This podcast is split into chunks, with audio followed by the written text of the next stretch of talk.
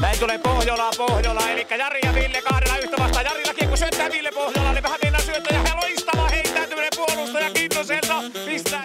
Alakko pelaa? Niin, alakko pelaa? Alakko pelaamaan? Alakko pelaamaan? Alakko pelaamaan? Totta kai mä alan. Tuukko nää pelaamaan? Tukkaa pelaamaan. Hyvä Lukaa. De Gamlas Hemhotel et Restaurant, historiallinen boutique-hotelli Oulussa, keskustan tuntumassa. Yksilöllistä palvelua ainutlaatuisissa puitteissa. Myös juhlat ja kokoukset. Lämpimästi tervetuloa. Tarina, tyyliä ja tunnelmaa. degamlashotel.fi Ja lämpimästi tervetuloa myös Alakko pelaamaan podin pari. Täällä on Visa ja Jari istuu täällä pöydän toisella puolella ja me ollaan laitettu Ville ihan vaihtopenkille ja tonne jonnekin lämmittelemään, lämmittelemään missä, missä tota popcornitkin tulee auringolla alla suorilta ja ollaan otettu Vimosen päälle co tänne, tänne tota meille kylkeen. Kyllä, tervetuloa mukaan kaikille. Ja tuota, tosiaan saatiin tämmöinen kunnia, että yksi edellisistä vieraista lähti mukaan co hommiin ja luulen, että kuuntelijat tykkää nimittäin, on semmoinen radioääni ja mieletön persona, että tulee varmasti hauska, hauska setti. Tervetuloa mukaan, Jaakko Mättä. Kiitos paljon. Isot saappaat täytettävänä, mutta yritetään täyttää. Joo, meillä oli viimeksi niin hauskaa, että välillä pyörittiin pöydän alla, niin mä aloin, että ei tarvitse muuta kuin tuota, jatka samaa rataa, niin myöskin yleisö tykkää. Kyllä. Joo, ja sitten meillä on myös tapamme mukaan vierasta, vierasta paikalla. Kyllä, tänään on myös tuota suuri vieras ja laitetaan taas taustalle vähän kaitsun musiikkia ja mä täräytän semmoisen pienen intron tästä tämän illan vieraasta. Kyseessä on nimittäin Kastellin Lönnruut, tarina iskiä parhaasta päästä. Me ollaan saatu nauttia vieraan tarinoista ihan pikkupojasta asti. Ja vielä tänä päivänä niin ihan, ihan yhtä hauska kaveri kyseessä. Vieras ottaa kaikki huomioon iästä, sukupuolesta tai taustasta välittämättä. Todella suuri persoona, mieletön seuramies. Tervetuloa Alakko Pellaan podcastiin, Matti Määtti. Lämmin kiitos kutsusta. On jotenkin jännittävää olla täällä tämmöisen trion keskellä. Mä Jarille jo sanoin, että mua jännittää. Tämä on jännä paikka, tämä on jännä paikka. Tässä itse kutakin jännittää aina välillä. Milloin on viimeksi jännittänyt Mua jännittää aina. Mä odotin, että se oli jotenkin semmoinen spesiaalitunne, mutta se joka päivä jännittää, niin tämä menee sitten sama kuin olisit Eilan kanssa kahvissa. en mä Eilan kanssa. Se ehkä on luonteenpiirre, kun eri tilanteisiin joutuu ja ihmisten kanssa, niin nimenomaan, että miten mä näiden erilaisten ihmisten kanssa kohtaan. Ja miten mä löydän niin yhteyden, että meidän kemiat rupeaa toimimaan. Mutta se on hyvä, että vähän jännittää, ettei mene takkilevällä. Kun vähän jännittää, niin on pikkasen varpaillaan koko ajan. Niin, silloin, niin. silloin yleensä asiat menee hyvin, että mm. vähän skarppina. Mutta vähän erilainen näkökulma kuin meillä, kun monesti sitä menee just takki auki ja vähän tulee höpöteltyä ja sitten jälkeenpäin hävettää. Että taas, ta, taas tuli hölmöityä, että joku ajattelee etukäteen, että miten saa kemiat loksahtaa. Eikö se aika hienoa? Niin näin se olisi hyvä. Se olisi hyvä. Mutta tuota, aina ei toimi niinkään. No ei se aina, onni, ei se aina onnistu. Sitten sisulla ja sitkeydellä. Hyviä vinkkejä. Hei, ensimmäinen kysymys, mikä meillä on ollut aina vierailla, on tällainen, että kerro vähän itsestäsi ja esittele Matti sinäkin, että mikä mies ja mistä tulet? Minä olen sekatyömies. Varmaan moni ihmettelee, että mikä sekatyömies, niin mä nimitän ittiäni sekatyömieheksi siksi, että mä oon saanut tehdä monenlaisia hommia.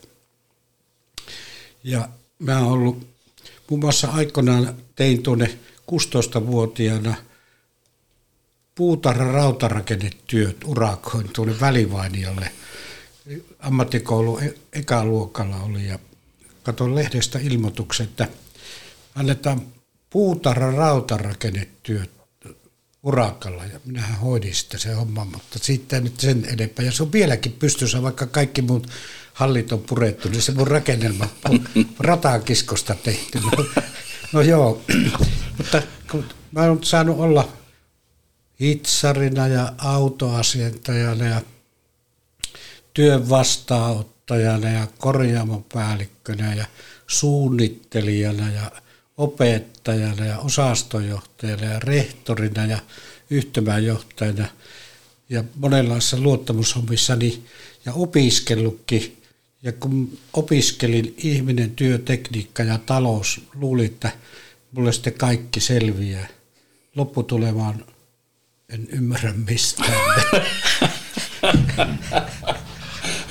Mutta tuo oli aika hyvä koonti ja monesti näissä podcasteissakin niin esitetään kysymyksiä, halutaan vastauksia, mutta ehkä se on ihan hyvä, että esität vaan lisää kysymyksiä.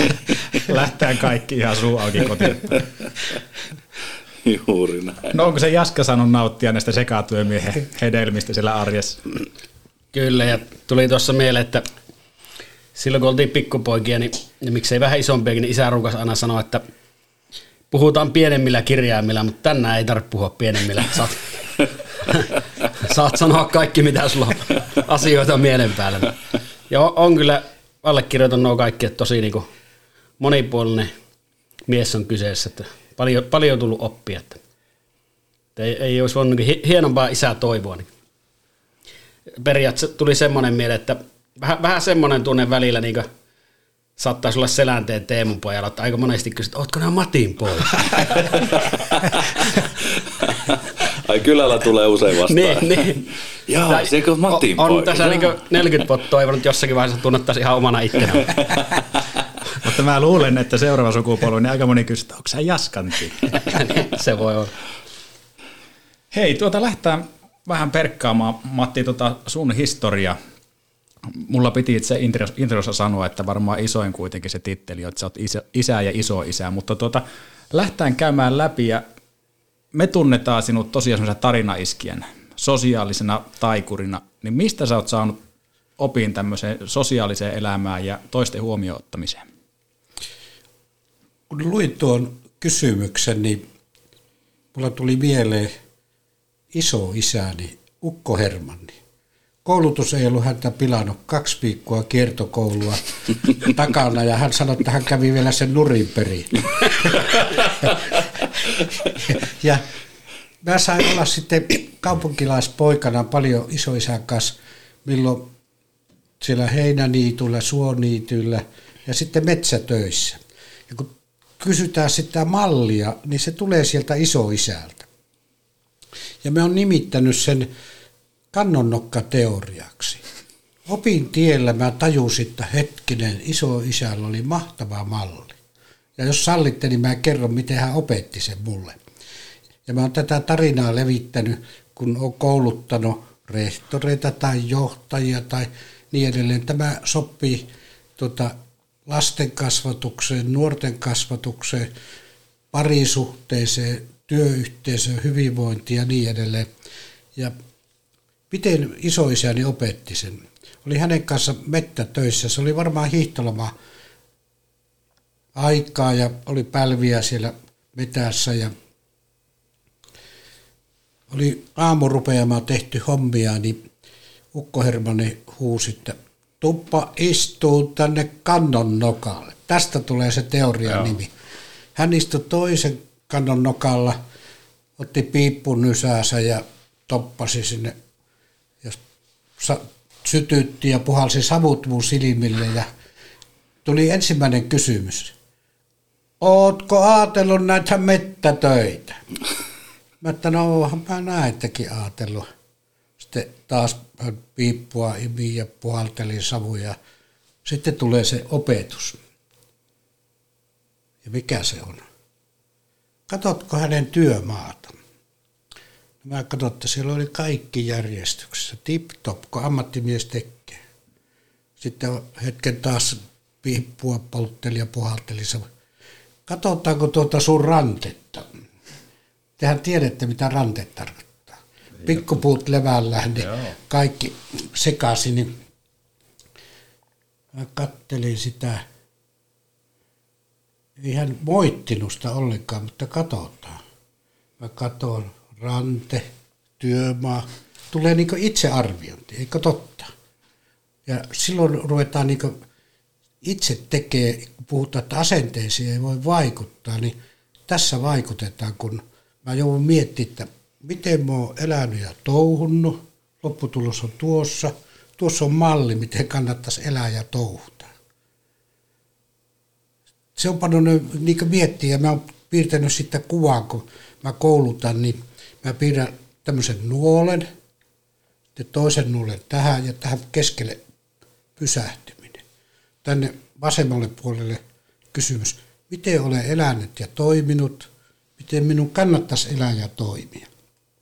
Tai niin päin vielä kun ollaan vuorovaikutuksessa, kun joku on möhlinyt.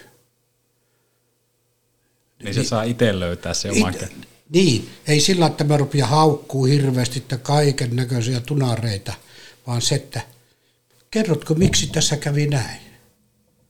Silloin päästään heti siihen asiaan. Se itse kertoo sen, eli ja okei, no kerrotko miten kannattaisi toimia? Ja hän itse kertoo. Se meni heti perille. Mutta jos haukuttaa ja lyö lätkällä päähän, niin tota, ei sitä tule mitään. Ihmissuhteet on rikki. Ja että mitä sinä ajattelet, miltä sinusta tuntuu. Silloinhan se rupeaa avautumaan. Ja mä oon tavannut jälkeenkin päin, kun on näitä johtamiskoulutuksia kaikkia vetänyt eri puolilla maata, pörssiyhtiöillä ja niin edelleen, niin kavereita ne ottaa tuolla eri paikoissa, jopa lentokoneessa tai kadulla kiinni. Se kannonnokkateoria on muuten mahtava, se on yksinkertainen. Ja niin onkin.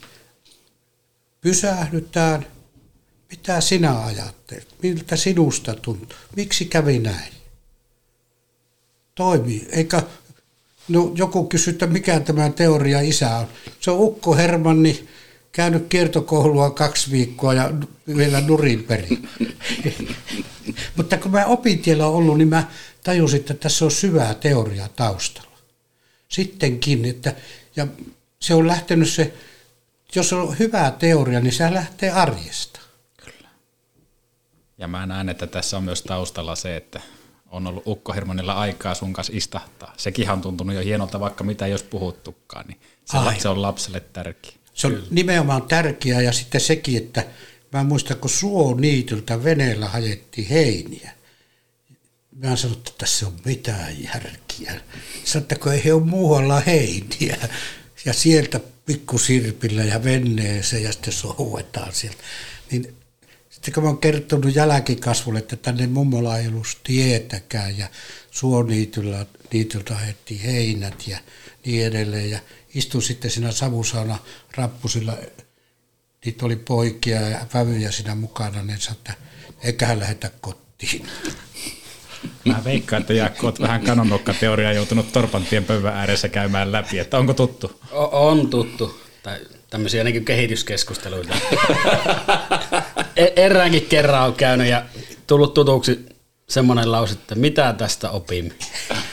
Aina ei opittu mitään, mutta mutta tuli just tuosta mieleen semmoinen, että mulla oli kuudennella luokalla niin liikunnan opettajan kanssa aika isoja haasteita, että itse näki, että oli kympi oppilas, mutta hän ei nähnyt ihan sitä, ehkä se käyttäytyminen ei ollut aina parasta. Niin mä sitten isälle sanoin silloin kuudennen jouluna, että mä lopetan koulu, että mä alan tekemään muita hommia. Vähän ukko Hermanin jäljillä, että onko että mä jo käyty. Niin isä kirjoitti sitten kirjeesille opettaja. Mä sitten ennen kuin mä menin sinne kouluun, niin mä pakko lukia se kirja. Sitten mä ihmettelin, että se on kehunut ihan pystyyn se opettaja. Mutta se on niin itselläkin ollut oppinut, että mieluummin just tuolla se kehuu kaikki, mitä se on tehnyt hyviä näin. Seuraavana päivänä se opettaja tuli kättele ja sitten tavallaan. En usko, että se olisi auttanut, että se olisi haukkunut, ha- haukkunut pystyyn tai muuta, mutta mä ensin oli ihan ihmeessä, että miksi se näin teki. Että tota, eikö se olisi voinut vaikka, niin kuin, kun mun, mun vaatimus oli se, että käynyt nostelee seinille. Niin. Mutta tuota, jonkun verran tunnen Jaska sua ja varmasti on ainakin joskus menty pikkusen harmaalle alueelle, eli on tullut hölmöiltyä. Aika niin, monesti. niin, niin tuota, onko se Matti malttanut ihan sillä arjessa käyttää kannonnokkateoria, että onko se ottanut sulta sen tiedon, että kävitkö muuten potkin ne lamput pimiäksi tai muuta vastaavaa, ja onko tämä ihan arjessa hyväksi koettu. Kateltu pimeätä katua, että miten tässä näin kävi.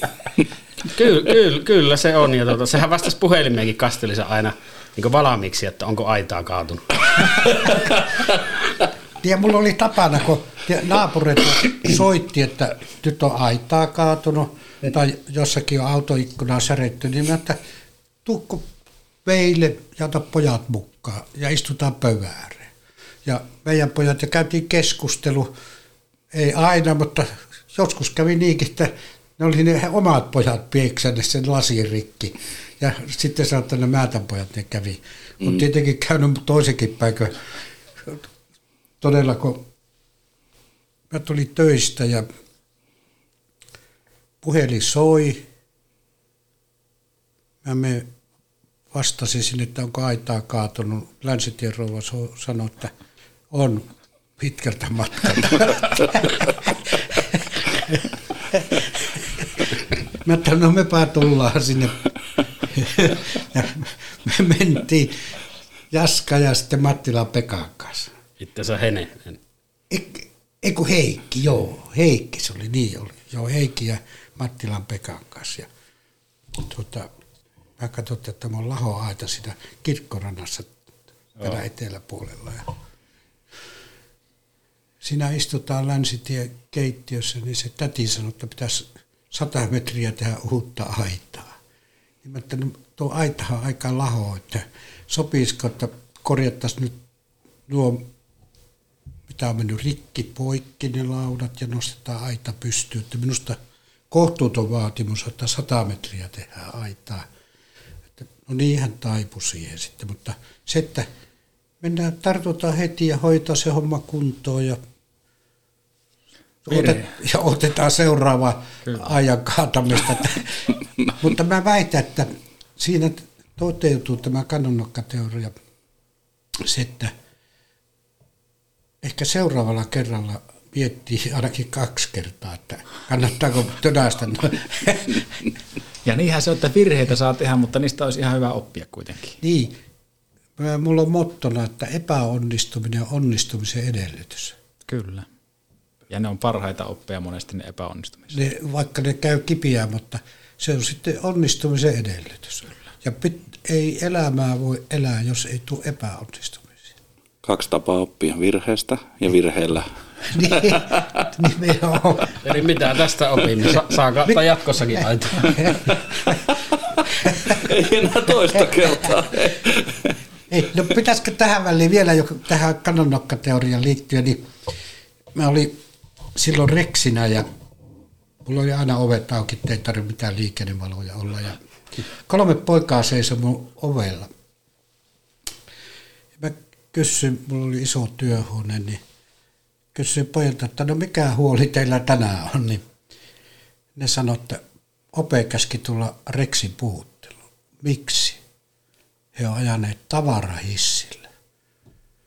Niin mä hiljaa kävelin sieltä oman työpöytäni äärestä sen neuvottelupäivän päähän ja pani kädet kor- tänne poskille ja oli hiljaa.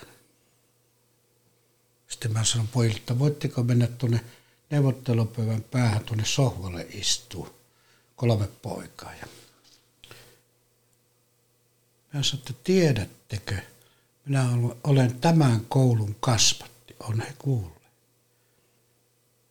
Sitten mä pojille sanoin, että pojat, saanko mä kertoa teille vakavan jutun? että minäkin olen ajanut tavarahissa. Kauhia nauraa. Nyt tota, mä että ajatelkaa, mä olin Rexin puhuttelussa yksin, teitä on kolme, paljon helpompi Ja sopiiko tämä kerro, mitä Pärtel-rehtori, semmoinen myhy, myhäilevä Reksi, silloin saisi, hän poltti sikaaria imi tuossa pöydän päässä ja sanoi, että aattele, jos sä perjantaina ajasit sillä hissillä, se jää sinne välille, sä oot viikonvaihteet siellä eikä hälytysjärjestelmiä ole. Maanantaina joku löytää sinut sitten lattialta.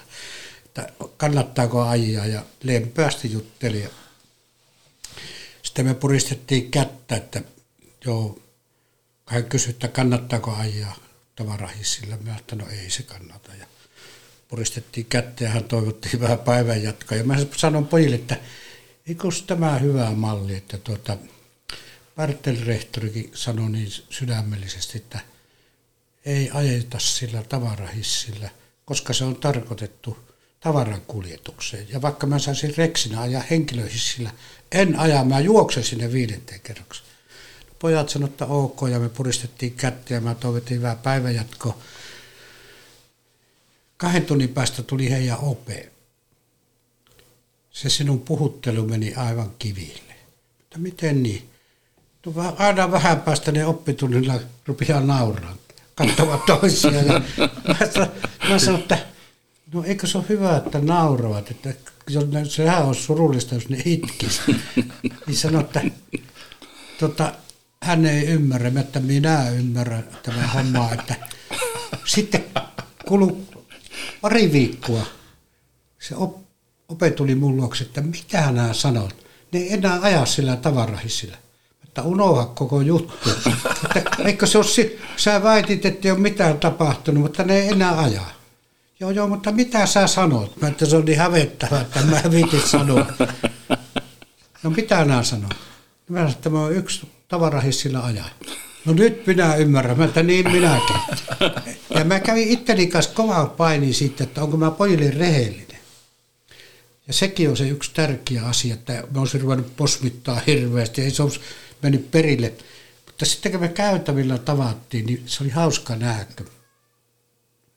kaverit rupesivat nauraa. Samanlainen pöliö tuon reksi tuota, sitten oli muutama vuosi kulunut. Mä istun palokunnan puistossa, söin jäätelyä, kun työjärjestyksiä tein, niin tuota, tuli semmoinen pitkä nuori mies ja löi mua harteille, että terve Matti. Mä katsoin, että ei hetkinen. Et muista tavarahissilla ajamatta. hetkinen.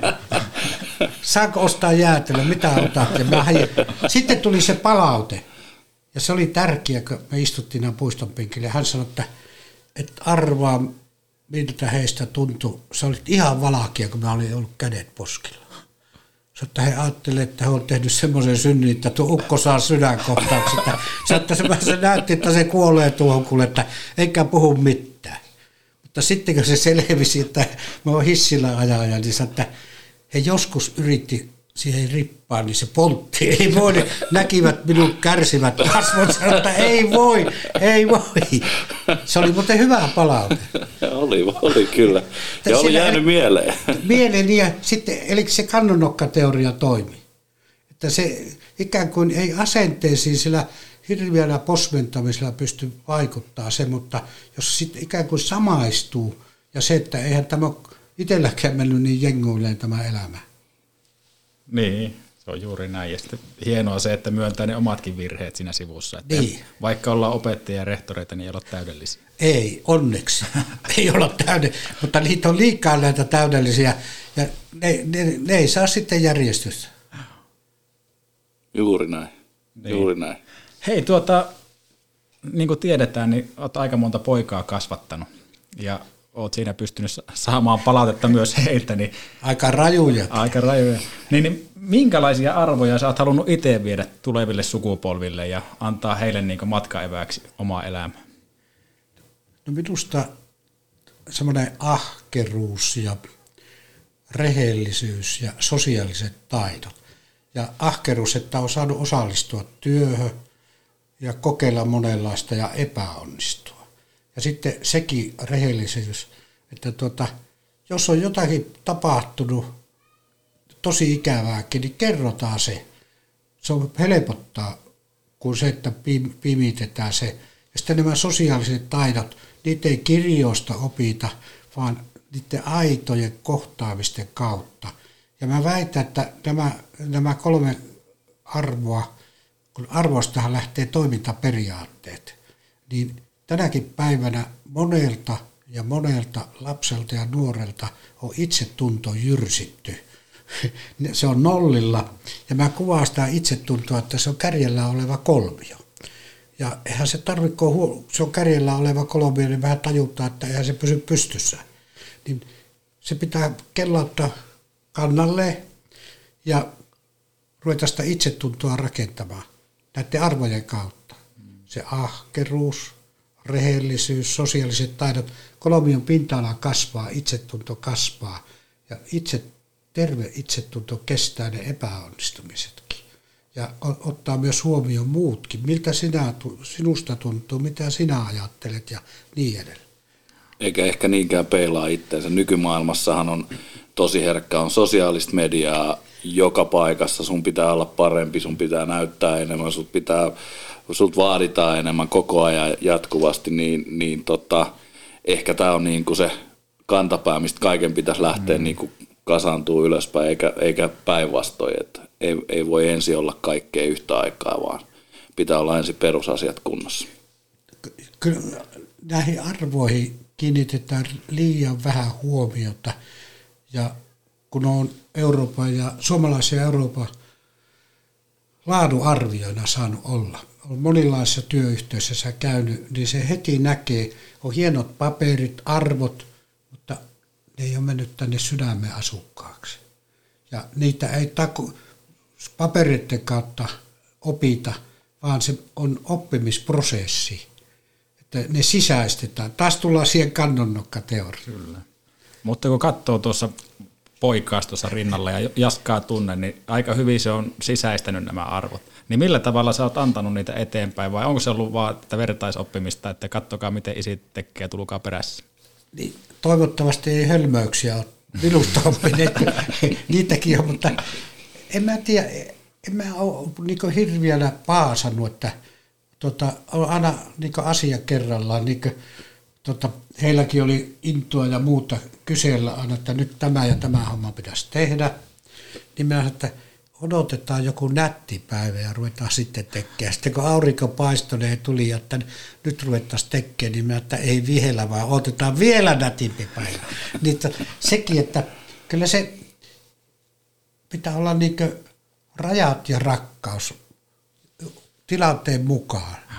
Eikä sillä, että ikään kuin kokisi, että on joku niin vankila-yhteisö, vaan vapaus tehdä pöljyyksiäkin, kun tähän kuuluu siihen tiettyyn ikärakenteeseen. Kyllä. Vai en mä tiedä, miten Jaska on kokenut sitten. Se on vielä siellä tekemässä niitä koiruksia.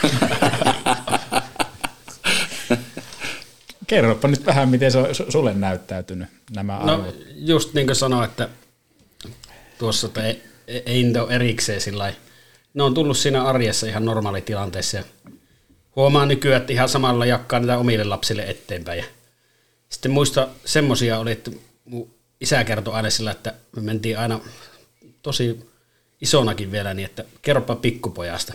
Sitten se kertoi, mitä hän on tehnyt ja hänen pappa on tehnyt, se kertoo niitä tarinoita.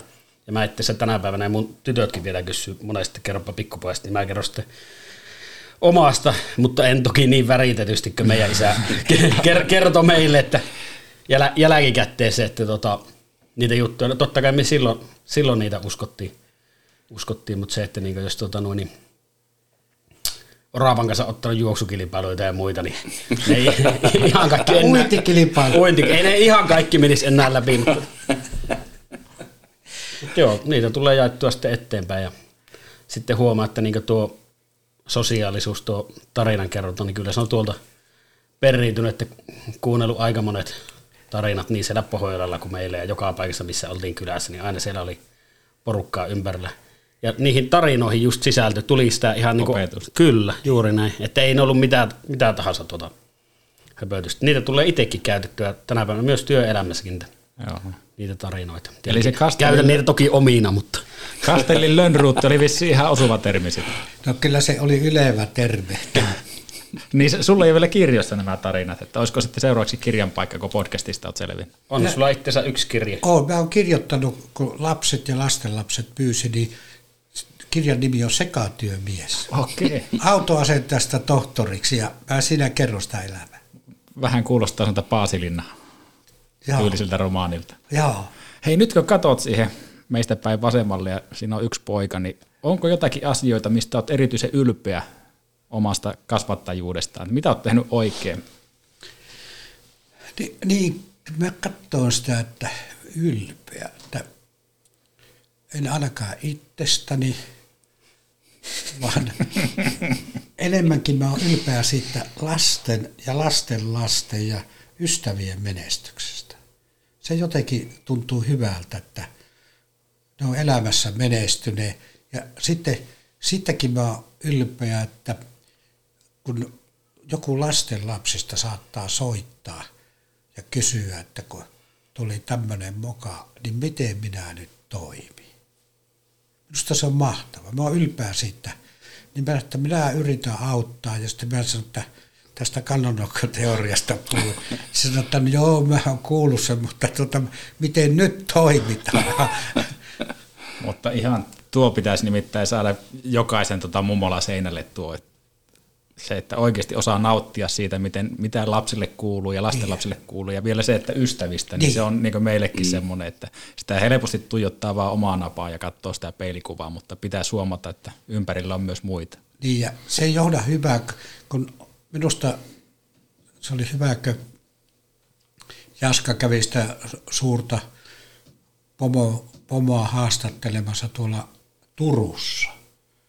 Ja kun hän oli sanonut, että otetaan sitten kuvaa heistä, niin Jaska sanoi, että Instaan kuvaa, niin Jaska oli sanonut, että hän ei kyllä tätä tarvi.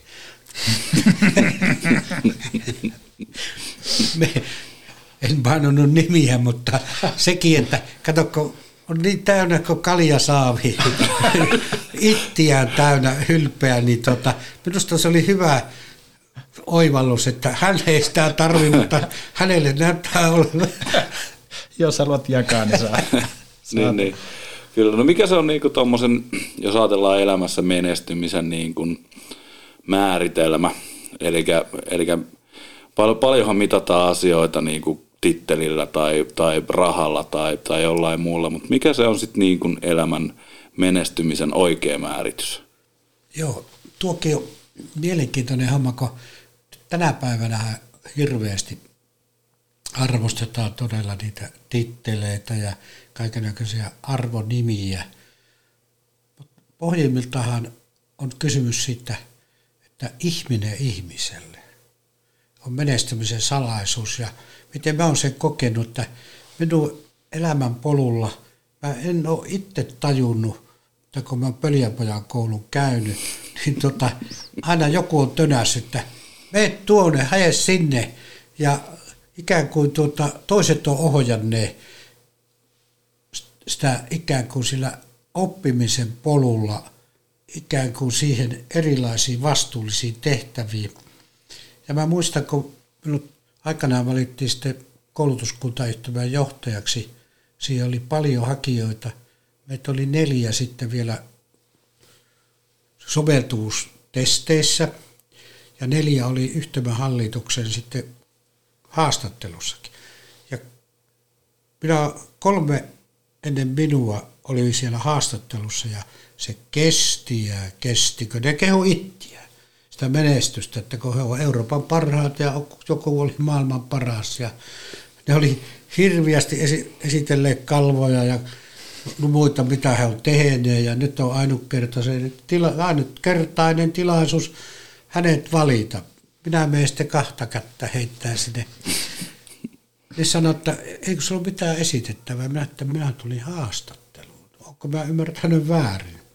Mutta kun edelliset piti pitkät esitykset itsestään, niin minä että niin mä arvelin, kun täällä viipy niin kauan. Mä istun tuolla ja ihmettelin, että on kyllä on pitkälliset hommat. Niin puheenjohtaja sitten kysyy, että mikä on mun johtamisfilosofia. Kun ne tiesi, että mä oon väitellyt johtajuudesta, niin ajattelin, että jotain suurta viisautta tulee nyt, niin mä panin kädet ristiämä, että elää pönöötä, oma itsesi. ja tuota, mulla siinä hetkessä tuli yksi sana. Mä sanoin, että avuttomuus puheenjohtaja löi nuijan pöytä, että mä että valittu.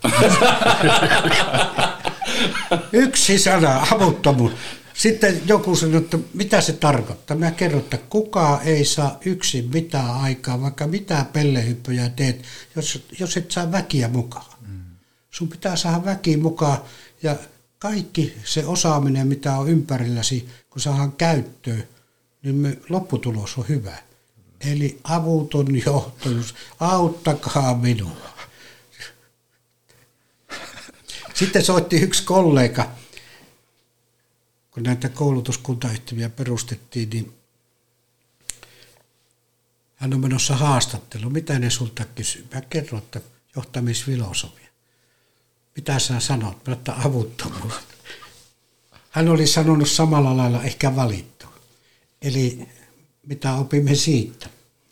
Ei toisen eväällä voi mennä. Se pitää niinku olla aitoa, se pitää olla niinku aitoa. Ja mä olin ollut jo vuoden niinku, tota, VT-nä hoitanut, kun se käynnistettiin ja selviteltiin, niin ne tunsi minut, että eihän mun kannata nyt hirveästi ruveta paasaamaan. Ne tajusi, että mistä on kysymys, kun on avutonta. On se jotakin saanut aikaiseksi. Ei yksin kukaan saa mitään aikaiseksi. Eli kun kysyt sitä menestymistä, niin mä lähden siitä, että jos minä menestyn, ne minun ympärillä olevat kokee myös menestyvänsä ja heille sulat hattu. Ja se työyhteisökin menestyy. Ja jos joku epäonnistuu, niin kuin senkin mä kokenut, että meidän johtoryhmässä oli joku möhliny, oltiin hallituksen kokouksessa ja joku hallituksen jäsen rupesi hirveästi messuamaan, että tämmöistä ja tämmöistä on tapahtunut ja aivan kaabea hommaa ja se tuntui, että nyt on aivan talvisodan henki tässä päällä, niin mä nousin seisalle, että anteeksi, olen epäonnistunut, tämä ei tule koskaan enää toistu, homma rauhoittu. Tämä kaveri sitten kokouksen jälkeen sanoi, ja kun mä jäin eläkkeelle, niin vieläkin kävi sitten sanoi, että miksi sä puolustit häntä, vaikka hän oli mokannut pahasti. Mä sanoin, että jos sinä oot epäonnistunut, niin on minäkin. Ja se on turha ruveta, että mä olisin sanonut, että ampukaa kivet tuonne noin. Ei niin, vaan tässäkin tulee taas se kannonnokka teoria, että jos tuota kaveri epäonnistuu, niin minä olen kanssa epäonnistunut. Ja pitää rehdisti sanoa, homma meni. Ja se vieläkin kaveri muistaa, että ei ainakaan sitä pöljyyttä tee. Juuri näin. Siinä on se menestymisen salaisuus. Ei, että on hirveästi pölötyspulveria syönyt ja joka kaartessa kertoo, että minä, minä, minä, minä, minä, minä, minä. Eli yhdessä. Yhdessä. Kyllä. Aika monessa asiassa aika iso voima. Se, se on se voima. Ja se on voimavaraa myös tässä alakkopellaa hommassa. Se, sekin on. Ollaan saatu siihen tosi hyvä yhteisö. Meillä on kuitenkin pienen mainoskatkon paikka. Otetaan tähän mainosväliin ja jatketaan sitten vieraan kanssa seuraavasta teemasta. Isä, No, miten mä voisin päästä mun elämässä pitkälle? ensin opettele tekemään. Ja sitten teet sen, mitä osaat, aina viimeisen päälle hyvin. Entä jos jotain menee pieleen? Sitten korjaat sen ja pyydät työstä kohtuullisen korvauksen. Et liikaa, et liian vähän. Ja sitten kun mä oon pitkällä. Niin oot. Pitkällä. Palvelussa pitkällä, LVI-palvelu pitkällä.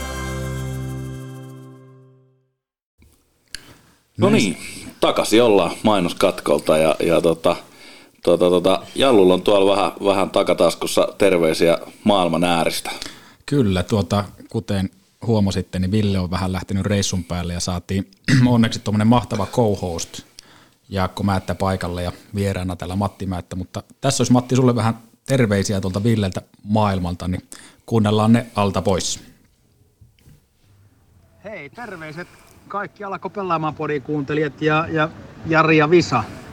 Ottakaa siellä homma haltuun. Itse pä- päädyin paremmille tutkimusmatkoille ja, ja näissä olosuhteissa jäin, jäin tässä vaiheessa pois live-kokoonpanosta, mutta pakko oli saada lyhyt terveinen laittaa meidän Matille ja Määttä Jaskalle, niin kuin meillä päin puhutaan. Ja lyhyesti Matti, muistan elävästi ne, ne nuoruuden ja la, lapsuuden hetket, kun kävit meillä kotona isäni ja äitini vieraana ja, ja kerroit muun muassa ortotopologi Aapo Heikkilän seikkailuista ja muista matkoista, joista muun muassa tämmöinen tapahtuma jäi mieleeni, kun kerroit olleesi jossakin isommassa tapahtumassa, jossa kakkua oli jaettu vieraille ja kakun jakaja oli varsin luontevasti, siellä aina kun kakkupala oli jaettu, niin nuollut itse kakkulusikan puhtaaksi ja tehnyt palaa seuraavalle. Tämmöisiä asioita muistuu sieltä lapsuudesta mieleen. Olisi ollut mahtava päästä juttelee livenä ja, ja vähän haastaa näistä muistelmista, mutta otetaan se ensi kertaa. Jaskalle taas is, iso terveinen täältä, täältä lämmöstä. Ollut mahtava seurata, miten olet saanut porukkaa liikkeelle myöskin tänään alkutalvena. Kasteli kiekkopoikien moninaisille vuoroille. Ja, ja Matille totean lyhyesti, että kyllä Jaska on tehnyt ison päivätyön kansanterveyden hyväksi ja minun mielestä ansaitsisi vähintään vuoden oululainen tittelin, jos, se, jos ei muut tahot häntä huomioi. Että me on aina, aina kyllä alako pelaamaan porukalla, niin jouduttu isosti hattua nostamaan sille työlle, minkä Jaska ja tietenkin muitakin siinä ympärillä on, niin tekee. Mutta näillä terveisillä, niin pitäkää hyvä keskusteluhetki siinä ja tehkää hyvää podcasti. Mielenkiinnolla ja odottamaan, mitä sieltä Spotifyhin jaetaan ja, ja kuuntelen mielellään. Kiitokset ja terveiset.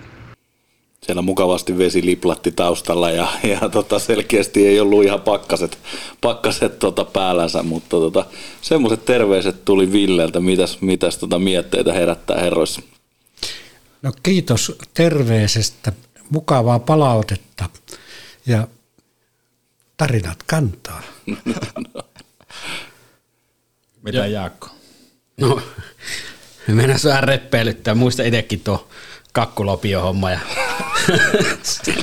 se on jäänyt kyllä mieleen moni muukin ja jossakin vaiheessa isä ei varmaan tätä tiedäkään. Tuli niin hyviä tarinoita, että mä otin sitten vihkoa ja meni sohvan taakse ja kirjoitin niitä ylös.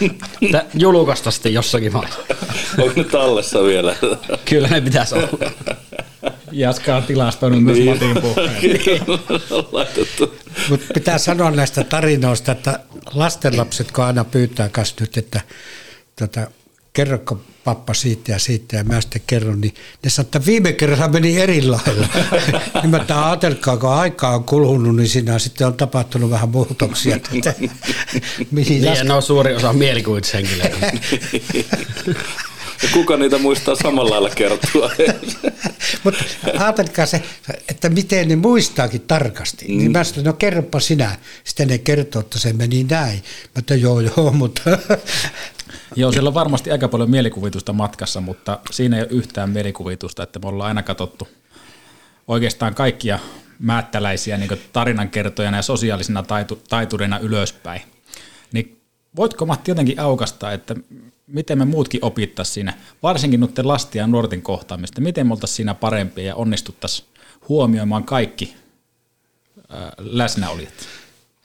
Joo, mä sanoisin, että me palataan siihen, mistä lähdettiin. Eli se kannonnokkateoria. että mitä sinä ajattelet, miltä sinusta tuntuu, kun puhutaan edes, että miten mä saan ne nuoret liikkumaan tai kiinnostumaan jostakin asiasta. Ja se liittyy siihen Kempeleen hommaankin nimenomaan, että siltä nuorelta mieheltä ei ollut koskaan kysytty, mistä sinä olet kiinnostunut. Kyllä. Eli nuorilta pitäisi kysyä se, se ainakin minuakin opetti, kun se oli tosi tuskainen homma, kun hän siellä reksihuoneessa Kempeleessä oli. Ja Saanko mä keskeyttää, kun tosiaan mulla oli semmoinen hieno tilaisuus, että kesällä pääsin vierailemaan Matin mökillä ja tuota, me puhuttiin, että kuinka saadaan nuoriso tuota liikkumaan ja voimaa hyvin, niin Matti kertoi tämmöisen tarinan kunkusta, niin haluatko sä nyt ihan kuulijoille aukasta se? No niin, mäpä aukasen sen kunkkutarina, että todella Kempeleen koulu, yläkoulun rehtori kasteli poikia, mutta niin soitti mulle, että nyt te on Kempeleen amikseen valittu nuori mies, joka koko yläkoulu vietti ulkona. Ja mä onpa mielenkiintoinen homma, että ulkona opiskelu. Mä että no miten te päästitte läpi? No he antoi kaikista alimmat arvosanat, että päästiin eroon sitä kaverista, että se on aivan hulttia. Niin mä sanoin, että onpa mielenkiintoinen homma, mä lähden katsoa. Ja ajelin sitten Oulusta se Kempeleen yksikkö ja meni työpajahalliin, niin sillä työpajahallin käytävällä, semmoinen 100 metriä pitkä käytävä, tuli kulkuemaa vastaan. Keskellä pitkä kaveri, kruunu päässä, kun kunkun kuninkaan kruunu päässä ja musta viitta.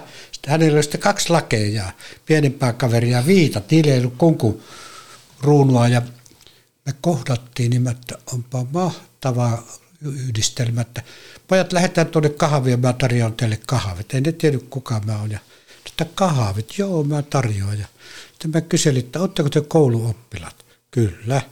Millä linjalla? LVI-linjalla. Että, oletteko te käyneet ollenkaan oppitunne?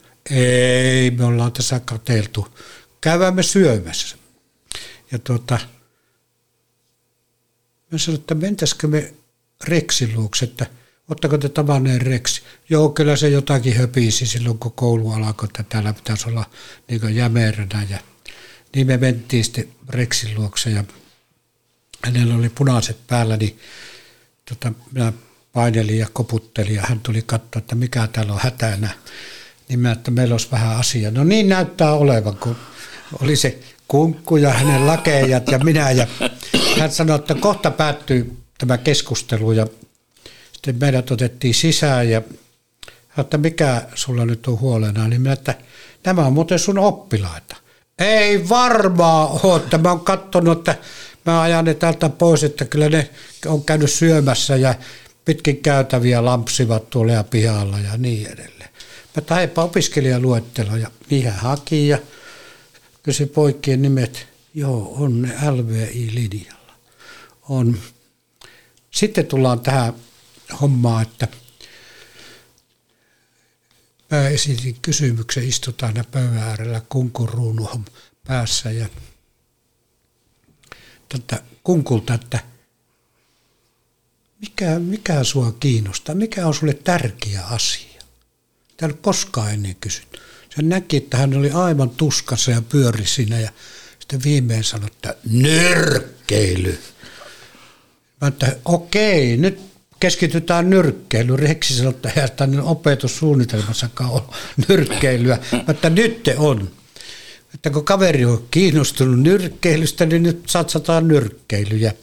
Sitten niillä kahdella lakejallakin oli joku muu homma, ei siihen sitten mennä.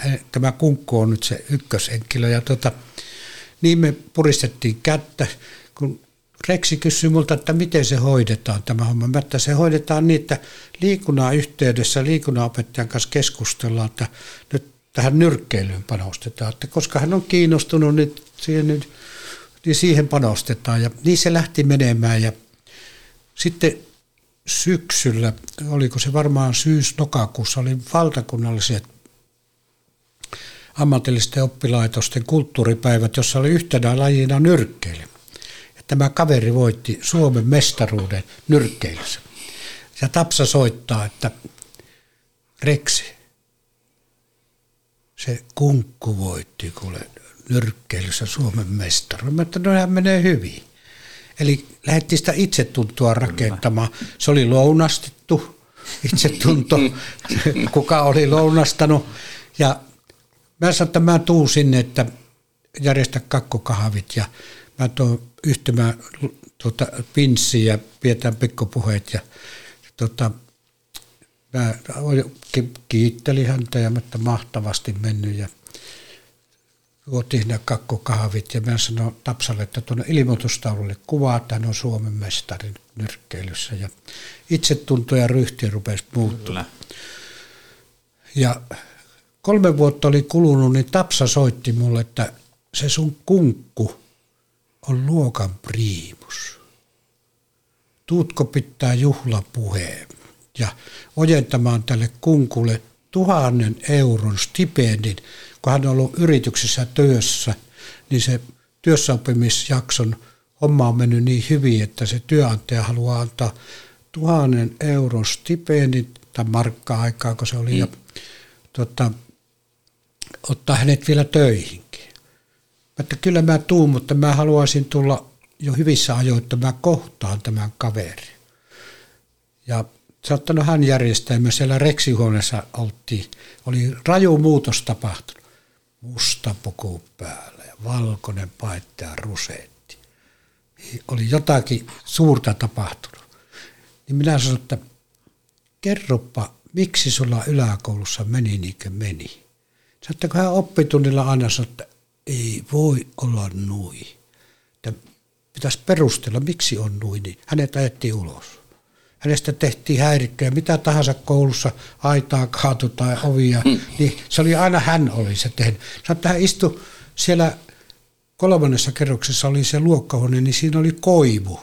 Niin hän istui siellä oksalla ja vilikutteli sinne, muut oli luokassa, niin mä että ainoa järkevä olit sinä. niin, että sinusta tehtiin häirikkö. Sinusta tehtiin häirikkö. Että sä olit jo silloin pitemmällä kuin ne muut, että sä oivalsit, että eihän tämä homma voi näin olla, että minä tunnistan itteni tästä jotenkin. Niin tuota, mä että sopiiko tämä, kun tuolla Rexin kaapissa on nyt se sun viitta ja ruunu, niin mä ojennan siellä juhlassa, niin että elä, elä, elä, elä, elä, elä, elä, elä, että anna vaan se stipendi, että se on mennyttä aikaa. Se on mennyttä aikaa ja tuota, hän oli sitten siellä LVI-liikkeessä ja eteeni, hän nykyään en sano minkä firma omistaja johtaja hän on. Joo. Ja on suorittanut insinööritutkinnot ja kaikki niin mä kun aina mennyt, että onko pomo paikalla. Ja mä, että onko sä kertonut näin? Ei, ei puhuta mitään. Mistä kunkku on lähtenyt liikenteeseen. Eli mitä me opimme tässä, minusta tämäkin pätee näihin, että miten me saadaan nuoret innostumaan eri asioista, niin tuota, mikä on sulle tärkeä, mikä sua kiinnostaa. Jos me hirveästi ruvetaan tuputtaa, että sun pitää liikkua, sun pitää liikkua ja niin edelleen, niin se mielenkiinnon aihe alueen kautta ikään kuin syntyy se itsetunnon rakentaminen ja sitten se rupeaa muukin maistumaan herkulle se liikunta – taikka sitten sekin, että jonkun muun keikan kautta, ei kaikkein tarvitse olla nyrkkeilijöitä, mutta se mikä on mulla se mielenkiinnon aihe, niillä jokaisella on, vaikka olisi puurosyönnissä, niin, niin antaa mättää sitä puuroa sitten, niin kun se itse tuntuu saada rakennetuksi. Sulla on melko pitkä kokemus tuota koulumaailmasta ja lasten ja nuorten kohtaamisesta, niin uskotko ja oletko nähnyt, että tämmöisiä potentiaaleja on paljon hukassa tällä hetkellä? niitä on kuule valtavasti hukassa. Ja me luullaan, että näissä syrjäytyneissä nuorissa, että niiden elämä on menetetty. Mä rohkenen väittää, että siellä verenkierto on monesti paljon vilikkaampaa ja siellä on paljon ideoita. Ja mä otan nyt kehitysvammaisesta ensi esimerkkiä, sitten menen vähän laajemmin tähän hommaan. Ammatillinen erityisopetus järjestettiin Toivolakodissa Muhoksella ensimmäisenä maassa. Ja mä menin sitten sielläkin katsoi ja kaikki kaverit aina kätteli ja kyseli. Ja sitten yksi kerta siellä nurkassa istui kaveri, joka mä nimeltä aina puhuttelin, niin nurkassa istui jakkara päällä ja katsoi sinne nurkkaan. Mä menin kysyä, hei, mikä on? Mulla on lakko. Mä että lakko. Sä että minä en kapitalistille jakkaroita tee. Niin mä sanoin, että Mä en ole tiennytkään, että sä oot kapitalisti, että itsellähän sä teet sitä jakkaraa, että jaa, sä oot kapitalisti. Venäjä en tee, nyt on lakko, mutta asia selvä. Ja tuota, sitten mä opelle sanoin, että tiedätkö mitä? Sanottako, ei hän saa sitä sieltä nurkasta pois. Se aamulla mennään ja koko päivällä tönöttää, käy välillä syömässä. Mä, että mulla on esitys. Nyt sataa lunta. Sanot, kaverille, että pääsee kolaamaan lunta tuonne pihalle. Voi, lähteekö se? Mutta no sanoo, että kun rattaa lunta, että jonkun pitäisi kolata. Niinhän se oli mennyt. Kaksi päivää oli työntänyt kolaa sillä pihalla. Oli tullut sisälle. Lakko päät. Eli se, sekin, että hän sai siellä itse miettiä ja kokea – ja sama se on sitten muutoinkin, että näiden nuorten kanssa, kun touhutaan, niin että mikä sulla kiinnostaa? Ja siihen niin hakea tukea ja lähteä sitä itsetuntoa rakentamaan. Ja sitä kautta ikään kuin sitä mielenkiinnon kohdettakin, joka muuttuu sitten, että liikunta on lääke, mutta ei suoraan ruvetaan puhumaan, että sun pitää liikkua, sun pitää liikkua, niin Ne pakottamalla ei vaan toimi. Ei. Ei, se vaan toimi. Mut mi- Narulla on vaikea työtä, koittakaa. Ky- kyllä. Mutta mikä sitten tuossa tämmöinen, kun meilläkin tuo alkoi hommissa, niin me pyritään olemaan mahdollisimman avoin ja mahdollisimman pienellä kynnyksellä. Kaikki saa tulla pelaa ihan vauvasta vaariin, saa tulla sinne tota meidän, meidän kanssa jäille, niin, niin mikä se olisi se ase, että me saataisiin myös ne, jotka hönöttää siellä kotona, kotona lakossa, lakossa niin tota, millä me saadaan ne lakkolaiset mukaan, jos niillä yhtään on kiinnostusta tulla pelaamaan ja nauttia siitä yhteisöstä. Eihän tarvitse välttämättä pelata, voihan se tehdä muutakin. Siellä voi koota, koota tota kenttieläjää ja siellä, siellä voi olla juomamiehenä tai, tai ihan mitä vaan. Sinne voi keksiä kaiken näköisiä toimintoja taustalle. Ei se, ei se ole aina sitä pelaamista. Nimenomaan tuo on minusta hyvä ajatus, että- että pyydetään vaan mukaan sinne. Ja ihonväristä riippumatta. Mm. Kaikilla on ihmisarvo. Ja sitten olipa koulu, opiskelussa menestynyt, epäonnistunut, kaikilla on ihmisarvo. Kyllä. Ja sitten sekin, että saahan, kysytään se, että mitä sä haluaisit tehdä.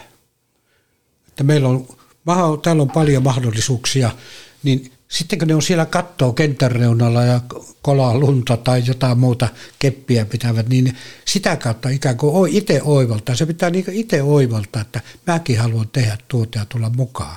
Mm.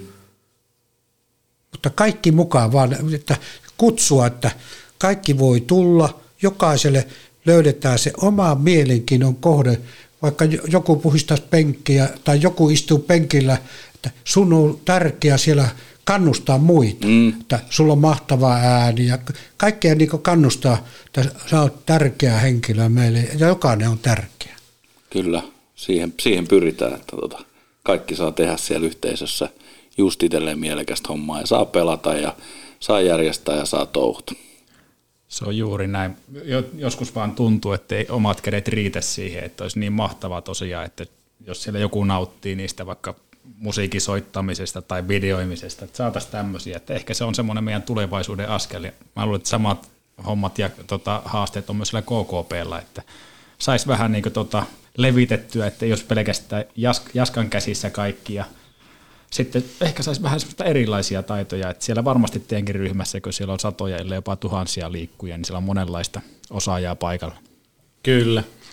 Ja sitten niin itse just haluaisin, että olisi niin tulevaisuudessa niin myös semmoista ryhmät, niin olisi vammaisille omia juttuja, ja sitten olisi niin vanhuksille, kun on kuitenkin tuota, mekin ollaan joskus niitä vanhuksia, niin niille myös semmoisia. Ja näistä, näistä on tullut niin ihan kysymykset, että onko teillä tämmöisiä ryhmiä. Ei tällä hetkellä ole. Jonkun verran on niin ryhmien sisällä siellä mukana niitä, mutta kyllä mä näkisin, että niin kuin, mutta siinä, siinä vaan sitten vaatisi, että tätä pitäisi melkein tehdä niin työkseen, sitten, että voisi vois niin kasvattaa niin sitäkin puolta. Mutta olisiko siinä semmoinen organisoitumisenkin näkökulma, mitä mä KKPllekin yrittänyt syöttää, kun on näihin tiimihommiin saanut niin paneutua. Mä oon ollut Japanissakin ja niin näissä laatuasioissa ja niin edelleen, niin totta kai se, siellä kun muodostetaan tiimi, niin se tiimi sitten keskenään miettii, että mitkä on meidän tehtävät, vastuualueet, niin muodostettaisiin niin näiden nuortenkin kanssa niitä erilaisia tiimejä. Ja siinä voisi olla joku nuori tai iäkkäämpi vetämässä ja ikään kuin iästä riippumatta niin koetaan, että me kaikki ollaan tärkeitä ja yhdessä tehtäisiin, että annetaan vaan kehikko, että mikä olisi tämän tiimin vastuu, niin niin miettii, mitä he tekisivät ja miten jaetaan näitä vastuita, niin siinä opitaan siihen, että minäkin olen arvokas ja mua tarvitaan ja mulla on nämä vastuualueet ja sitä voidaan kierrättää ja niin edelleen. Se on aivan eri juttu, että ei ajeta sitten niin yksilöraiteella ja silloin me ammennetaan sieltä tiimistä niitä ideoita. Tuo on hyvä idea, että, että annettaisiin niin nuorten, niin meillä, meidän, jos katsotaan meidän vinkkelistä, kun me halutaan niitä nuoria, teini-ikäisiä, ne antaa niiden tehdä niitä omia juttuja. Annetaan vaan niin kuin aseet siihen, eli osallistetaan ne nuoret sillä lailla, että ne itse saa päättää, että mitä ne tekee. Tosi ja, hyvä idea. Joo, ja se motivoi. Mä oon itse kokenut sen, että se todella motivoi aivan eri lailla. Niin, ja sitten ne on niin tulevaisuuden semmoisia vetäjiä, että mullakin on nyt muutamassa lajissa, niin on semmoisia, niin on saanut sen, nyt tietenkin senkin takia koko syksy sairastellut, niin esimerkiksi salibändissä on tämmöinen parikymppinen kaveri, niin mä näen siinä niin se uuden jaska, että se on tehnyt oikeastaan kaiken nyt siinä, niin tota, Korho se Saku, pitää ihan nimeltä mainita, niin tota, että tämmöisiä nuoria, kun me saadaan mukaan, niin se, niitä pitää aluksi vähän potkia ja mm. tuoda se niiden vahvuudet esille, niin ja rohkaista siihen tekemiseen. Ja sitten sallia mukaan. se, että jos menee pieleen, niin ei mennä mm. heti so, so, so, so. Epäonnistuminen onnistumisen edellytys. niin, ja ottaa taskusta sen listan, kuinka paljon itsellä on mennyt Huoli pois, tähän listaan mahtuu. Ei, mun on pakko kysyä. Mä en tiedä, että tota, onko aikaisemmin kysytty, mutta tiedostatko sä, että kuinka isoa hommaa tuo Jaska pyörittää, mitä tuo KKP niin touhua? Oothan kuitenkin seurapresidentti. Joo, se on mielenkiintoinen homma. Mulle vaan ilmoitettiin tämä presidentti ja juhlapuhe. No niin, niin tota, mutta mä, jos mulla on oikea käsitys, eikö se noin tuhat immeistä pyörinyt siinä KKP-hommissa eri jutussa, ja niin kuin mä oon Jaskallekin puhunut, että siinä pitäisi niin organisoitua. Se ei ole mennyt vielä perille. Ja kun se ei ole, kunkkuna siellä. niin, että ei, se, jos se on yhden miehen kohtaus, niin se halavaantuu. Se halavaantuu, että tuo hyvä homma, mitä Jaska nyt kertoo, että sieltä ne, jonka, jonka teki jaatte, että kun nuoria mukaan ja annetaan niille vastuuta ja touhuta yhdessä ja koota ne tiimit ja ne vetää toisia nuoria mukaan ja siellä voisi olla iäkkäämpiäkin, mutta ei semmoisia, jotka jarruttaa kehitystä. Hmm. Että, niin tota, kyllä siinä vaan KKPssäkin on se tärkeä homma, että kun siellä on niitä eri lajeja, ne muodostaa sen tiimin. Ja miten niiden tiimien vetäjät ikään kuin muodostat semmoisen kokonaisuuden, että se viesti kulkee sieltä arjesta siihen tiimille, mutta myös sinne kokonaisuuden muodostamiseen ja että ne vastuut löytyy sitten, ettei synny sitä, että se on yhden tai muutama ihmisen homma, se pitkässä juoksussa halvautuu sitten se homma. Niin ja joku päivähän mäkin on niinku presidentti, kenen ei tarvitse tehdä mitään. Paitsi mitään juhlapuheet. No, no niin, niin mä... Laittakaa vaan sitten viestiä. tämä, niin, tämä on justi se, kun mä muistan, mulla oli saksalaisia vieraita, suurten teollisuusvirmojen pomoja. En tiedä mistä, miksi ne oli mulla vieraana ja mä yhtymän johtajana oli siinä hallituksen huoneessa heidän kanssa ja ne kysyy, että kun sä oot tämmöisen suuren konsernin johtaja, niin mikä on sun tärkein tehtävä? Mä mietin, että nyt pitää olla järkevä. Taas arkitodellisuus. Tehdä itsensä tarpeettomaksi. Ja kun ne tajusi sen, niin ne, niillä saksalaisilla, kun se on hyvä oivallus, ne nyrkkejä löi pöytämään ensin säikä, että nyt meni pieleen, kun ne takoo hirviästi, että nyt, nyt meni tämä homma kiville mutta ne kertoo, että he ovat aivan otettuja tästä. Tehdä itsensä tarpeettomaksi. Se on se pomon tehtävä joka päivä, tehdä itsensä tarpeettomaksi. Se, kun ympärille saat ne tekijät ja touhuajat, ja kuitenkin sulla on narut käsissä. Mm. Ja kuitenkin on narut käsissä, eikä sun tarvitse pönöttää hirveästi. Että tuota, niin kuin yksi reksi sanoi, että kun hän on katsonut sua, niin sä et tee mitään. Niin mä että joka päivä mä teen, mutta ei kaikki huomaa. Tässä täytyy sen verran muistaa, että Jaakkokin käy vielä ihan päivätöissä ja leipä ansaitaan ihan täysin muilla hommilla kuin KKPlle, että ihan huikeeta duunia. Tämän podcastin jälkeen ei tarvitse enää katsoa, riittää nämä radiohommat. niin, niin tuota, ihan huikeita duunia teet. Mutta jos mietitään kuitenkin, että tämä KKP, se on Jaakon synnyttämä idea 90-luvulla Kastellista, ja se, jos se nyt liikuttaa noin tuhatkunta ihmistä, vajaa 400 tapahtumaa per vuosi. Sitten vertaa yhteiskuntaa, että mitä vaikka täällä Oulussa, mitä muut tekee näiden ihmisten eteen, niin se on aika pientä. Niin minkälaisia ajatuksia se Matti sulla herättää, että yksi mies pyörittää yhtäkkiä tuhatta ihmistä ja sitten tuntuu, että Oulun kaupunki tai muut ei oikein saa näitä samoja ihmisiä liikkeelle? Joo, Mua ihmetyttää tämä. Me ollut yhteydessä ollut kaupunkiin, aluehallintoviranomaisiin ja eri yrityksiin, kun ne jakaa näitä stipendejä tämmöisille ikään kuin liikuntaa tukeville yhteisölle, Mutta aina menee ne rahat niihin organisaatioihin, jotka harrastaa kilpaurheilua. Ei tämmöisiä arvosteta. Ja nyt tullaan näihin syrjäytyneisiin nuoriinkin, että meidän maassa, niin kuin mä sanoin alussakin, tällä hetkellä on noin 100 000 syrjäytynyttä nuorta, joiden elämä on hukassa. Niin mä oon ollut aluehallintovirastolle teen esityksiä, oikein systeemit, mä teen PowerPoint-systeemit ja kaikki oli liikuttuneet, että tässä on idea, että jokainen otetaan niin mukaan ja tehdään oppimisen polku ja lähdetään siitä liikkeelle, että siihen sisältyy myös sitä liikuntaa, mutta muutakin e- elämänhallintaa, ne on ihan hukassa. Mm-hmm. Ja se meni opetus- ja kulttuuriministeriön saakka ja hyvin pitkälle, mutta mulla on se käsitys, että siellä kävi joku lähetystö, suuria viisaita, tutkijoita, ja että tämä, tämä, tämä on hyvä hanke, mutta ei tätä tarvita. Se pantiin hyllylle. Pantiin hyllylle. Eli väitän, että nyt tähän toisen asteen hommaan pantiin hirviät rahat, ja se oli hullu homma. Sitten ei kaikille tarvi tuhlata oppikirjoja ja niin edelleen. Olisi vaan panostettu niihin nuoriin, jotka eivät opi. Ja sitten näihin syrjäytyneisiin nuoriin. Nyt sitten taivastellaan, että on jengivaltaa, on kaiken näköistä touhua. Ja nämä hoivakodit ja kaikki paisuu vaan. Ja yksi opiskelija tai tuolla Jaskankin laitoksessa, se on 100 000 euroa ja vuosi. Nämä on hirveitä summia. Mutta yhteiskunnassa puuttuu nyt niin se näköala, että se koulujärjestelmä hoitaa kaiken. Ei hoida. Ja aina sanot, että nyt koulupsykologeja lisää ja kuraattoreita lisää, ihmettelen. Ei se sillä tule hoidetuksi, vaan – pitää tehdä se kysymys, mikä sua kiinnostaa. Mm. Ja sitten ruvetaan rakentaa sitä elämän polkua. Ja siinä ei tarvitse suuria psykologisia viisauksia olla, kun niitä kallonkutista ja anteeksi vaan, johon itsekin kuuluu, niin ruvetaan kovin viisaudella niitä lähestyä, niin ne panee korvilla. off, off, että puhu, puhu, puhu, niin, ja onhan se, onhan se niinkin, että, että, että nyt jos ajatellaan esimerkiksi alakkopellaa tapahtumaa, niin eihän se vaadi mitenkään niin kuin älyttömiä rahoja, tai se ei vaadi mitään älyttömiä aikoja.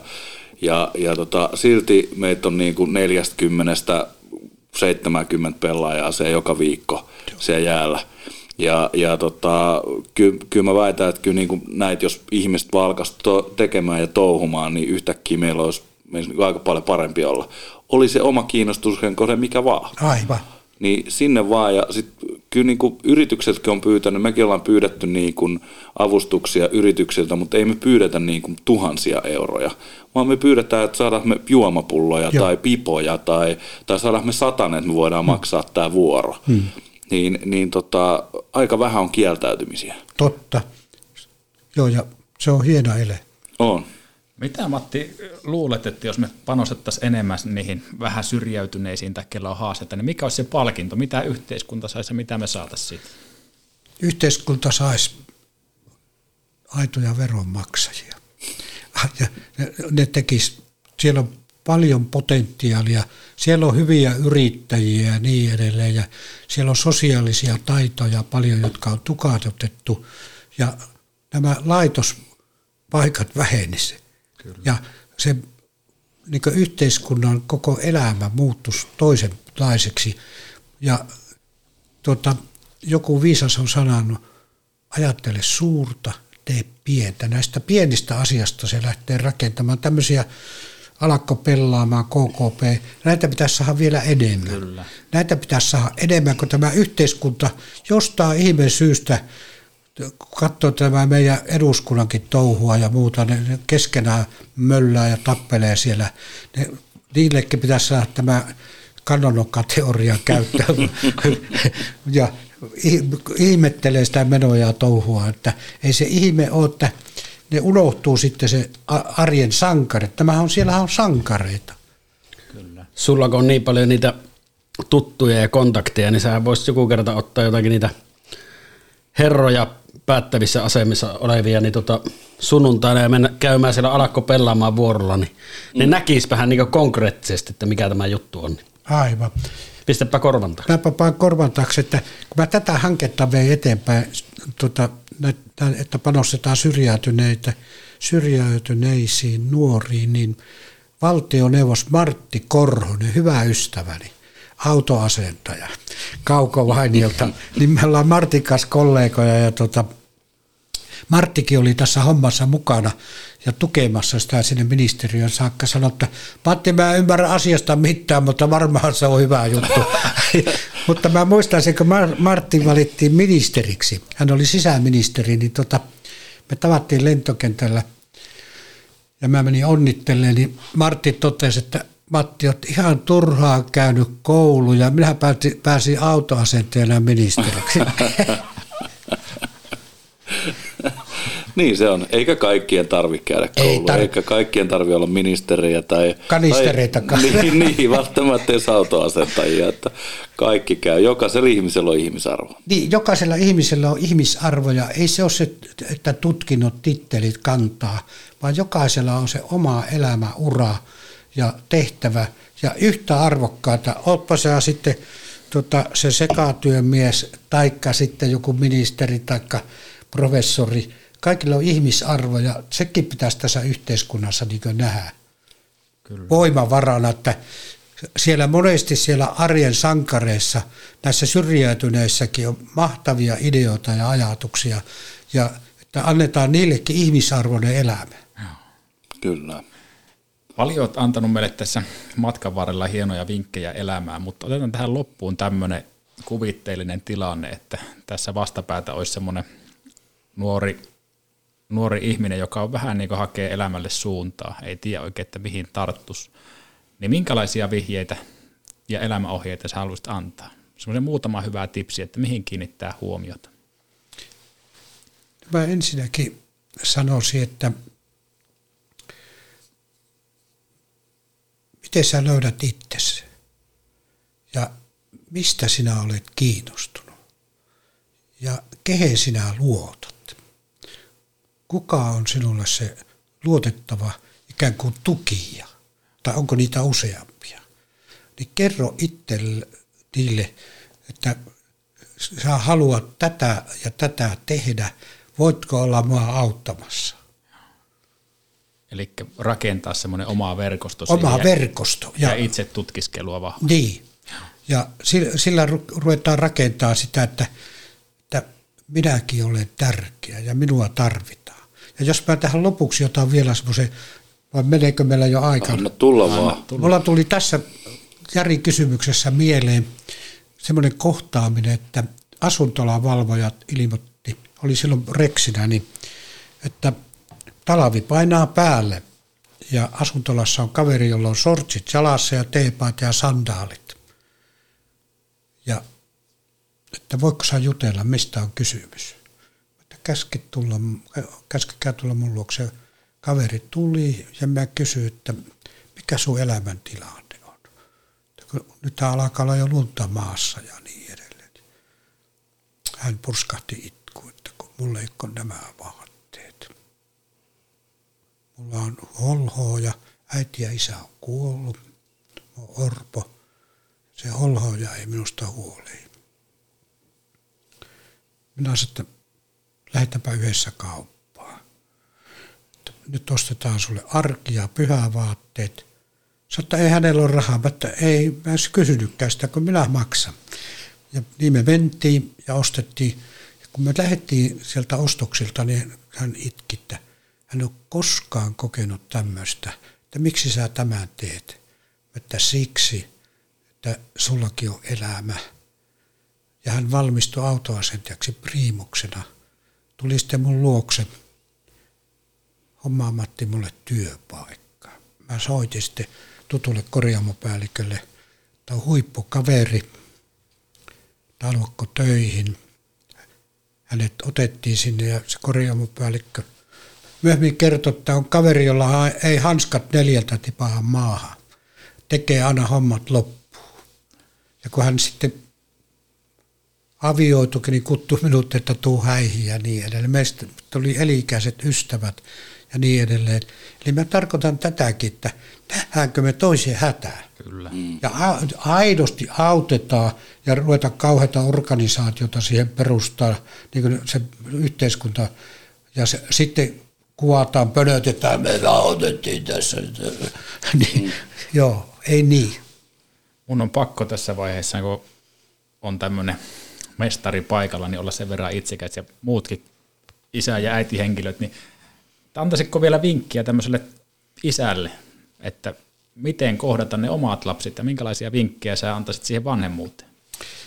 Joo, ei ole helppo kysymys, kun jokainen lapsi, nuori, aikuistune on yksilö. Jokainen on yksilö.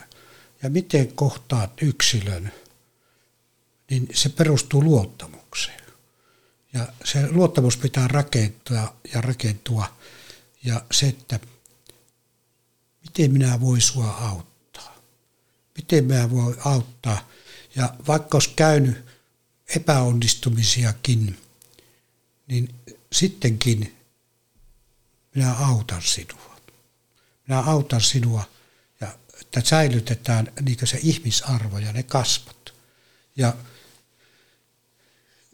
vanhemmalle on varmaan, se on helpompi, että voidaan sanoa, että kaikki menee hienosti ja tohtoritutkinnon kaikki suorittanut ja niin edelleen ja pönötetään tai ylioppilastutkinnon. Mutta sitten, että jos on vankilamoduuleja ollut ja niin edelleen, niin ne on tosi vaikeita, niin kuin mä oon kokenut nekin, ei meidän perhepiirissä, mutta lähipiirissä, ja on saanut kohdata semmoisenkin kaveri, joka oli vankilamoduulia suorittamassa, ja hänen äitinsä, mun sisko, soitti, että hän on nyt tuolla poliisilaitoksella, että voitko mennä tapaamaan. Mä että joo, mä lähden. Menin sinne, poliisi tuli ja sanoi, että tämä nuori mies sanoi, että mä en voi kohdata Enoa. Mä en voi kohdata Enoa, niin mä sitä viepä terveisiä, että mä tarvin sua. Minä tarvin sinua. Että ker- mä haluan kuulla, että missä meni pieleen. Hän tuli ja kertoo. Hmm. Mutta se on vaikea, kun on epäonnistunut. Ja näitä onnistumisia, niin mehän helposti nähdään henkselitä paukutetaan, että se on niin meidän aikaa saannos, kun on jokainen yksilö. Mutta se, että kun tulee epäonnistuminen, niin se, että minä haluan kuulla, missä meni pieleen. Kyllä. Ja silloin, silloin sillä hädän hetkellä sitä tarvitaan eniten sitä. Silloin tarvitaan, ene, eikä hylätä, eikä hylätä. Niin kuin arkijärki monesti sanoo, että nyt hylätään, mutta ei. Se on oikein. Aivan, aivan huikeita opetuksia. Meillä on taas aika rullannut aivan hirveän vauhtia ja mä luulen, että Matilta löytyisi vielä ainakin tota, Toinen mokoma tarina. toinen, toinen mokoma. Mutta aletaan pikkuhiljaa lopettele. Jaska, sulle erityisesti niin älyttömän suuri kiitos, että pääsit tänne tuota stunttaa Villeä. Ootko jatkossa käytettävissä? Kyllä, aina kun... Aina kun Vai- laitetaan Ville vaihtoon. Jotenkin tuntuu, että loksahat tähän meidän porukkaan aika helposti, että olisi mahtavaa, jos tuota saataisiin tämmöinen pysyvä yhteistyökuvio myös tuonne kaukalon ulkopuolelle, että tulisit meidän messiin. Suuri kiitos Jaska ja tuota, tsemppiä KKPlle ja vielä kertaalleen, että vähintään vuoden oululainen titteli, mutta myös... Kyllä Linnan juhlakutsu olisi pitänyt tulla. Ky- kyllä, vähemmästäkin. Niin on. Joo, siellä on niitä pönöttäjiä. Mä monesti mietin, että millä kriteereillä. Sehän riittää, kun vanhin velipoika on linnassa. No se, ja nyt oli muuten lapsen lapsi, kadetti siellä. Joo. Ja Matti, ihan sydämeni pohjasta kiitoksia, että tulit tänne. Ollut mahtavaa tuota, tuntea teidän perhe ja sinut ja todella hienoja oppeja tuli nyt tässä podcasti tuota, aikana. Kaikkea hyvää tulevaan. Jaa näitä tarinoita nimittäin, se on, ne on kultaakin kalliimpia tässä hetkessä ja myös sitten tulevaisuudessa. Suuri kiitos ja tuota, vie kotia terveisiä ja ollaan yhteydessä. Kiitos, että sai olla täällä tarinoita kertomassa. Nämä on mukavia Ja toivon mukaan ne leviää ja opettavat, että kukaan meistä ei ole täydellinen, eikä tule.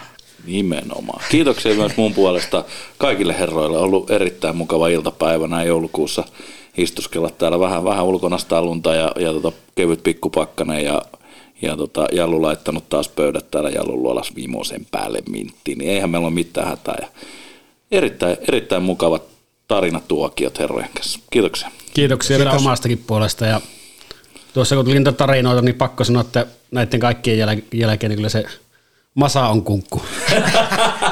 Kiitos nöyräksi vetää. Vai oliko tämä paljastus? Vielä loppu, eikö me toivota Villelle joku hyvä vesisade sinne? No joo, olkoon nyt lämmintä sitten. Toivotaan lämmintä ja Villelle terveistä reissaa jatkossakin. niin. kyllä, kyllä me pärjätään, vaikka Ville on siellä. Juuri näin. Oikein hyvää illan jatkoa ja nähdään sunnuntaina Patelassa. Näin me tehdään. Näin tulee Pohjola, Pohjola, eli Jari ja Ville kahdella syöttää Ville niin vähän mennään syöttö ja loistava heittäytyminen puolustaja Kintoselta pistää. Alakko pelaa? Niin, alakko pelaa? Alakko pelaamaan? Alatko pelaamaan? Alakko pelaamaan? Alakko pelaa? Totta kai mä alan. Tuukko nää pelaamaan? Tukkaa pelaamaan. Hyvä Lukaa. De Gamlas Hemhotel et Restaurant, historiallinen boutique-hotelli Oulussa, keskustan tuntumassa. Yksilöllistä palvelua ainutlaatuisissa puitteissa. Myös juhlat ja kokoukset. Lämpimästi tervetuloa. Tarina, tyyliä ja tunnelmaa. degamlashotel.fi Kuuntelit juuri Alakko pelaamaan podcastia. Jos heräs kysymyksiä, olkaa meihin rohkeasti yhteydessä. PHC Oulu ja The Annual Adventure. Ja muistakaa sunnuntaina Patelassa taas Alakko pelaamaan vuoro. Tervetuloa.